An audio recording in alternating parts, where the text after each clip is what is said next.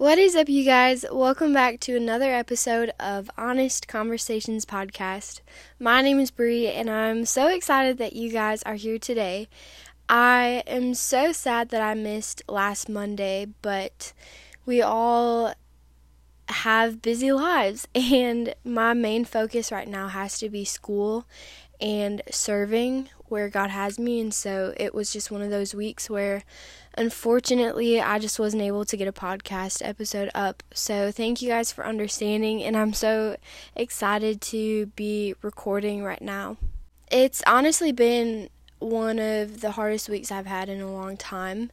And I wasn't sure if I was going to get an episode up this week because here it is Sunday night. It's 8 p.m. and I usually try to have these episodes recorded ahead of time, um, but that just didn't end up working this week.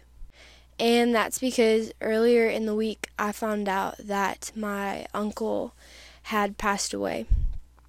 And so, with all of those emotions and school and then I was so overwhelmed and just stressed and I guess lack of sleep that I got sick. And so and then today I've had car problems and so it's just been one of those weeks and I just wasn't sure if I was going to get an episode up, but I know that there's something on my heart that I can talk about right now and so that's what I'm going to talk about today with you guys. So, my uncle passing away was probably one of the hardest deaths that I have had to process. And that is for multiple reasons, but one of them being because he was on the top of my prayer list. He had really bad diabetes and um, just a lot of other things going on in his life. And I prayed for him daily and I cried to the Lord on behalf of him and I was believing for healing and praying for his diabetes and just all of that. And um, I sent him a Bible last summer and just wasn't really sure where he stood with God. And so I was just so passionate to just pray for him and intercede for him and I was believing for healing. And all of that. And so, of course, when I found out that he passed away this week, it was really hard for me. And a lot of emotions came with that, and a lot of weight that I carried because God placed him on my heart, and I believe that I needed to pray for him and needed to encourage him. And at the end of the day, I believe I was obedient for the most part, but there is still some regret that I have towards you know what God spoke to me and and what I should have done and how bold I was in my faith. And so that's kind of what I want to talk about today with you guys is being bold with your faith. And um I've been writing a sermon for class. We have communication evals soon for a pastoral communication class, and I'm doing a message on James chapter 2, which has a big passage in it about faith and works, and how you're justified not only by your faith, but the works follow. Um, and so I've just been studying and reading and thinking about my own life and my own faith and my own works. And I've just been very convicted and passionate about this conversation, and I think it's a conversation that I can have with you guys as well today. So, when I felt God telling me to send my uncle a Bible, I marked that thing up. I put sticky notes in it, I highlighted verses. Um, by the way, I can kind of hear it in my voice, but so I wanted to mention it to you guys. I'm getting over a cold, so if I sound any type of way, I do kind of have a sore throat. So I apologize if I sound like a man. but anyways, so the Bible that I sent my uncle, you know, I highlighted it, put notes in it, just really encouraged him with all that I had in that Bible. And even after that, um, I would write him letters and text him. And when I would go back to Wisconsin, I would just you know, just love on him. And I think I was obedient for the most part of what God was leading me to do, but I also knew, like, Bree, you've got to ask Him if He's saved and if He's accepted God into His heart before. And you know, that is something that I always get really nervous to, especially when it comes to men in my life, because sometimes men just come off like they don't want to talk about that. They don't want to have heartfelt conversations, you know. And so I put that conversation off. And even the last time that I went home, I thought to myself before I went home, you know, I need to have this conversation with him.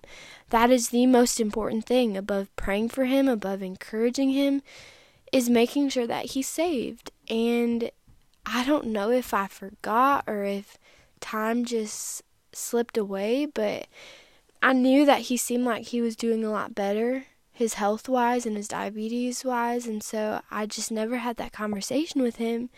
And I thought I had more time.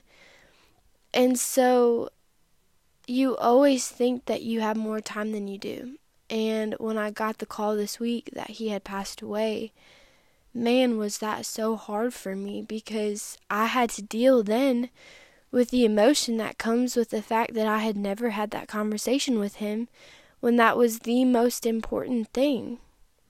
And this took me back to Riley's uncle who passed away um, over a year ago now. And it was the same thing. I felt like I needed to have this conversation with him and ask him if he was saved. And I put it off until, you know, he had, I believe it was a stroke, and Riley had called me and said, "Hey, Uncle Terry's getting rushed to a hospital in Tennessee," and and then I had to drive out there and walk through a man who had a stroke and wasn't responding and wasn't speaking, and I don't even know if he heard or comprehended me. But I, I said I walked through the salvation prayer with him then, hoping like Man, I hope it's not too late. I hope he can hear me right now while he's in the hospital. And after Uncle Terry passed away, I told myself I wouldn't do this again. And then here I am, a year and plus later, in the same position where I knew I should have had this conversation with someone and I didn't. And it's just, it's not a good feeling. And I know at the end of the day, there is grace and I have to accept God's grace for me and know that I'm not perfect and know that God loves them so much more than I do, and so God saw after them and God um, gave them opportunities. And I don't know, maybe they were saved. Maybe, you know, I don't know what my uncle's last moments were before he passed, and and I have to just learn and grow from those moments and from those experiences and learn from the things that I wish I could change. And so I know this episode's kind of going to be all over the place because I really haven't processed or thought out what I was going to say in this podcast, but I wanted to get an episode up and I know that this is all so fresh and I'm so passionate about it right now, so I thought maybe, you know, it would be a good time to film a podcast, even if I don't have it all figured out. But man, like, I refuse to let another moment go by and another opportunity like that go by where God is showing someone to me and I'm too nervous to ask them if they're saved. Like, at the end of the day, that is the most important thing to do. The most important question to ask. And I don't know why I get so nervous too. I, I don't know the other day I was serving and I was sitting with this lady who is blind and bless her heart I was I was sitting with her and I was helping her eat her dinner and I was talking to her and it's kind of hard for her to hear and we're in this pretty loud and and distracting environment and this was actually before I had gotten the call that my uncle had passed but I just said, you know what, this is the most important thing for me to talk to this lady about. And she honestly is a little older, so she could pass away soon. And so I, I'm proud of myself for asking her. I did. I said, I said, I'm not going to say her name, I almost did. But I asked her if she was saved and if she's ever prayed the salvation prayer. And we had just a beautiful moment where we could pray and and have that conversation. And now, let's say she does pass away soon, I won't have that regret because I had the conversation with her, even when it was awkward and, and it was loud and I had to kind of yell and um, it was uncomfortable. But in the uncomfortable moments is when it's not on our own strength, but it's on God's God's power and God's presence to do something and and I'm glad that I did it with that lady, but of course I wish I would have had that conversation with my uncle and Riley's uncle as well. This message that I'm giving from James chapter 2 has really got me just thinking a lot about just my ministry and what ways am I serving and what ways am I being the church outside of the the four walls of the church building. In James chapter 2, starting at verse 14, it says, What does it profit, my brethren, if someone says he has faith but does not have works? Can faith save him? If a brother or sister is naked and destitute of daily food, and one of you says to them, Depart in peace, be warmed and filled, but you do not give them the things which are needed for the body, what does it profit? Thus also faith by itself, if it does not have works, is dead. But someone will say, You have faith, and I have works. Show me your faith without your works, and I will show you my faith by my works. You believe that there is one God. You do well. Even the demons believe and tremble. But do you want to know, foolish man, that faith without works is dead? Was not Abraham our father justified by works when he offered Isaac his son on the altar? Do you see that faith was working together with his works, and by works faith was made perfect?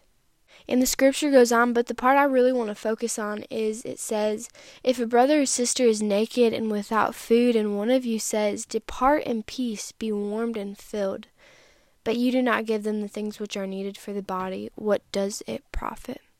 And I want us to kind of think about this verse as not only, you know, food and clothes, but also truth and hope and peace. Like, I have the peace of God, I have the hope of God, I have the truth of the gospel, I have the peace from the Holy Spirit inside of me.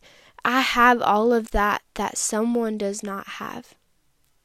And so, if I come across someone who is walking through a hopeless situation, who is going through a hard time, and I just tell them, you know, I'll be praying for you, like, and I just encourage them, like, that's great, but I had the hope and peace and truth of the gospel to give to them, to share with them. I have salvation, and who am I to keep that to myself and not to share to my brother? in Christ. You know what I mean? Like, that's just my uncle passing. I just have to believe and hope and pray that what I did do was enough and that what I did do was pleasing to God and that you know that Bible that I gave him planted seeds and he read the scripture and he read the notes and that my encouragement helped him. I just have to believe that and I can't carry the weight of what I didn't do but the truth is is that if I would have just had that one conversation with him, I wouldn't have the regret that I have today. And at the end of the day, the most important thing to do is to get saved and to help others receive the same thing and to receive salvation and who cares if my uncle thought I was annoying or weird or a bother to ask him about that? Who cares? Because at the end of the day, that's the most important thing is my uncle's salvation. And I pray that he was, and I'm believing that he is saved. But I do not want to go any further in my life doing the same thing where I put off things because they're uncomfortable. This is a picture that I'm including in my um, sermon that I'm doing for school, but I want us to picture ourselves in a courtroom right now where we are up for trial and God is the judge, and we're going to trial to see if our faith has works. And we we actually want to be proved guilty for this. We want to be called guilty for this trial because we want the judge to see that we had faith in works. We want God to see our works from our faith. And there's three witnesses. Let's say there's the homeless man that you see every Sunday at your church campus. And there's the single mom that is at your workplace that you know is just working so hard to provide for her kids. And there's the best friend from high school that you know is not saved and that is far from God. Those are your witnesses. Those are who God is going to ask. Did did you know this person? Did they share their faith with you? You know, what if I'm at trial and God asks the homeless man, Did Bree share her faith with you? Did you know her? What is that homeless man going to say? If God asks the the single mom, did Bree share her faith with you? Did her faith have works? Did you just know that she was a Christian or did she actually prove it by what she did? Into my best friend from high school. Like, what if God asked her, Did you just know that Bree was a Christian or did did she actually do something about it? Did her work show you that she was a Christian? You know, I th- think about that a lot since I've had this picture in my head and since I've been preparing this message. And I want you to think about the same thing. Like, if you went up for trial, would those three people, or, or choose three people in your life that fit? If God was the judge, would you be found guilty for having faith and works? Would you be found guilty for not just going to church, but for being the church? Would you be found guilty for being the hands and feet of Jesus? You know, I've been thinking about how comfortable Christianity can be. How we can just sit in those comfy, nice auditorium chairs with our iced coffee from from our church cafe and we can sit in beautiful services and receive great, well put together messages from pastors, and that's all great. But that's all very comfortable. And are we willing to get uncomfortable when we have to have a conversation with our uncle about if he's saved or not, even when it's uncomfortable? Or when we need to buy some clothes and food for the homeless man that we see every week when we don't have much money ourselves and it's uncomfortable. Or when God is calling us to be a light to our friends and we have friends from high school who don't know God and you know we just it's just uncomfortable to have those conversations with them so we don't. It's really easy to post on Instagram and to make a podcast and to put scripture in our bios, and I'm calling myself out right now. It's very comfortable to do that because I can I can be behind a screen. And if they don't like it, they can unfollow me. They don't have to listen to the podcast. You know, I can take a thumbs down on a YouTube video or a hateful comment. That's really not that bad. That's pretty comfortable. And with my uncle passing, I've just really had it on my heart to look at my own ways and see how comfortable I am in my faith.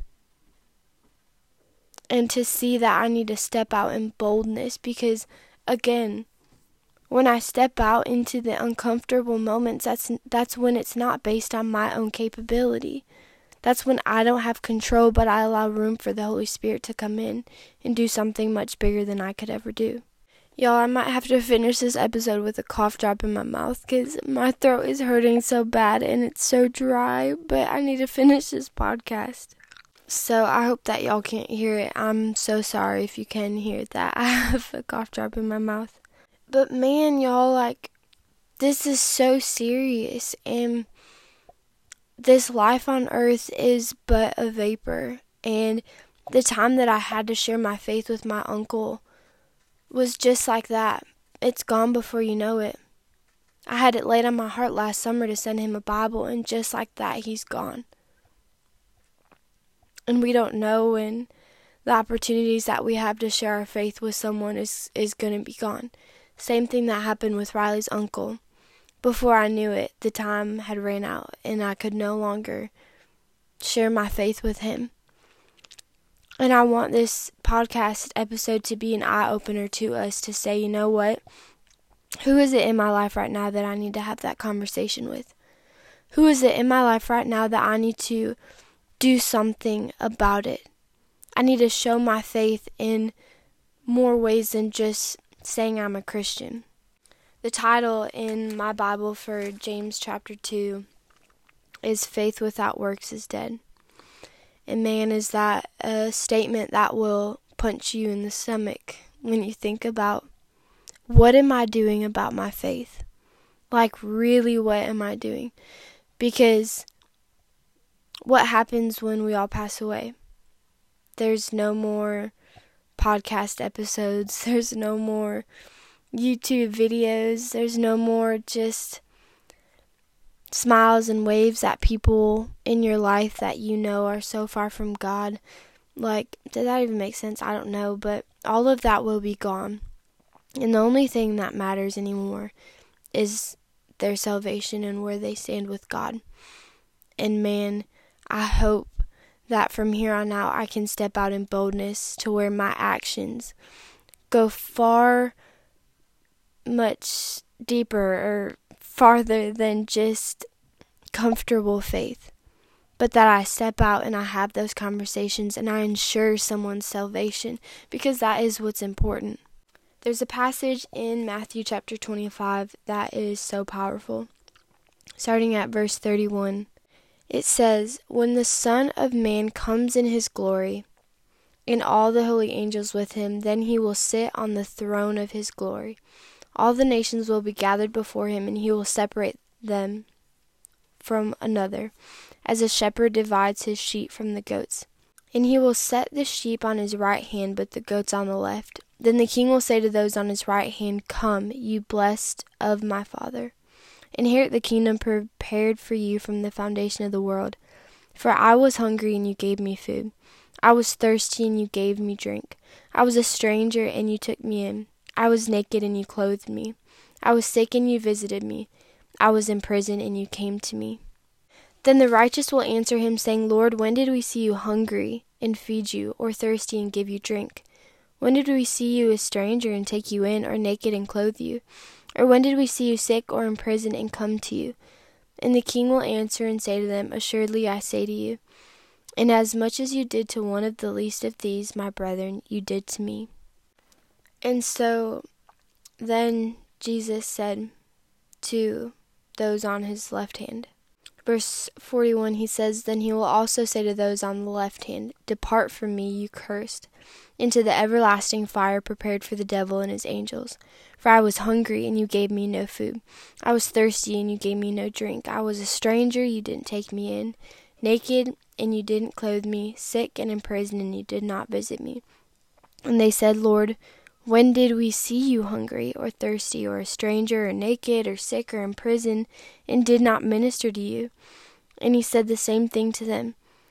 He said, Assuredly I say to you, inasmuch as you did not do it to one of the least of these, you did not do it to me. And these will go away into everlasting punishment, but the righteous into eternal life. And oh my goodness, do I hope that I am on the right hand of the Son of Man.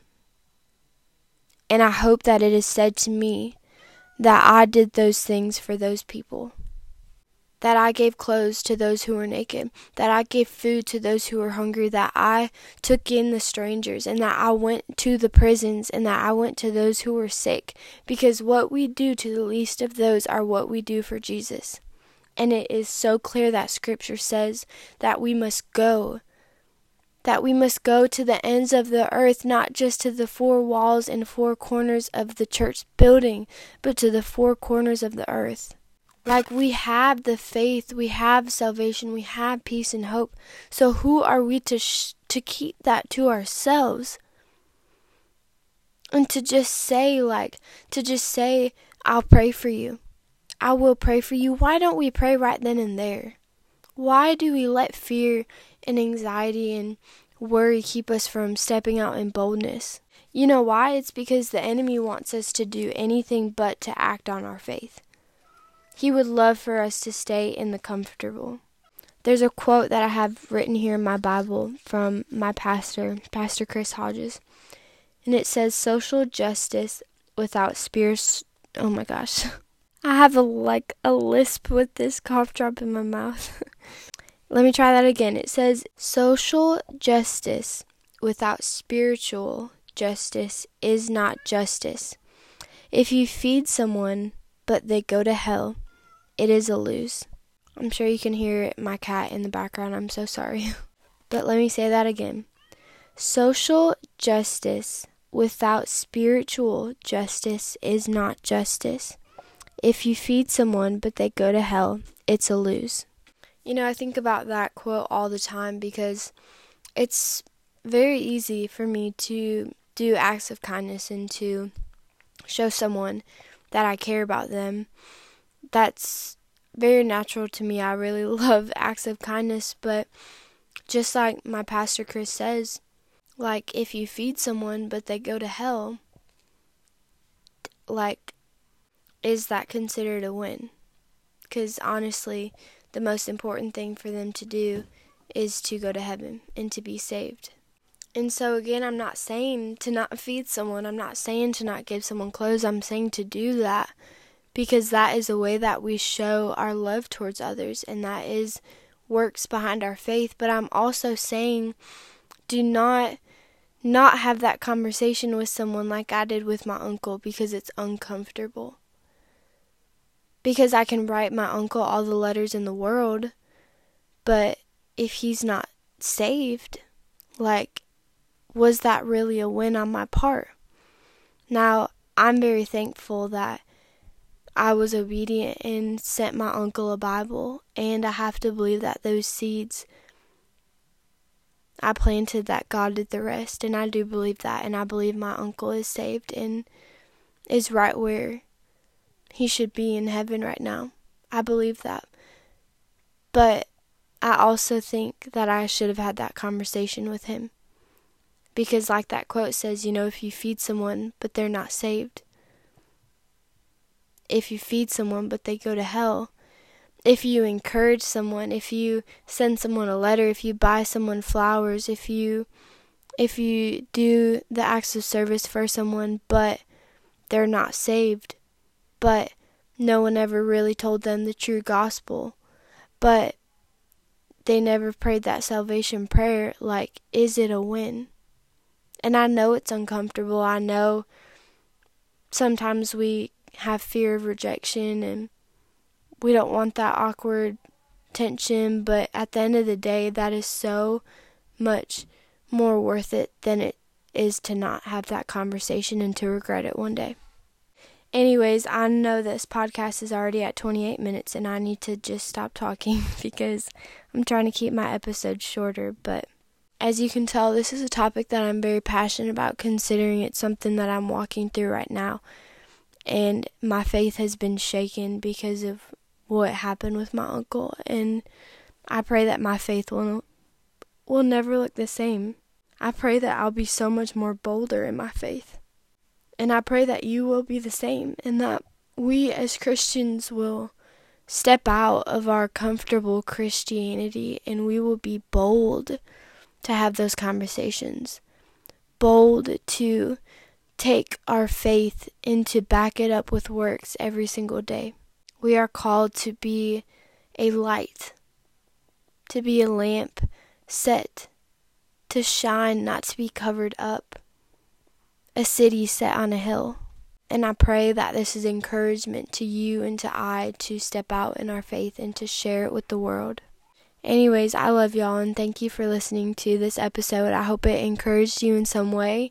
And I am sorry I missed last Monday, but I'm thankful to be back. And I hope that this encouraged you, and I'm so thankful to have you listening here with me. And um, I just pray that we can all be inspired from situations like this and encouraged by conversations like this to go out and to be bold and share our faith and make a difference and be the hands and feet of Jesus. And so I love y'all and I hope that you are having a great day. And um, yeah, thank you for listening. And I'll see y'all on the next episode of Honest Conversations podcast.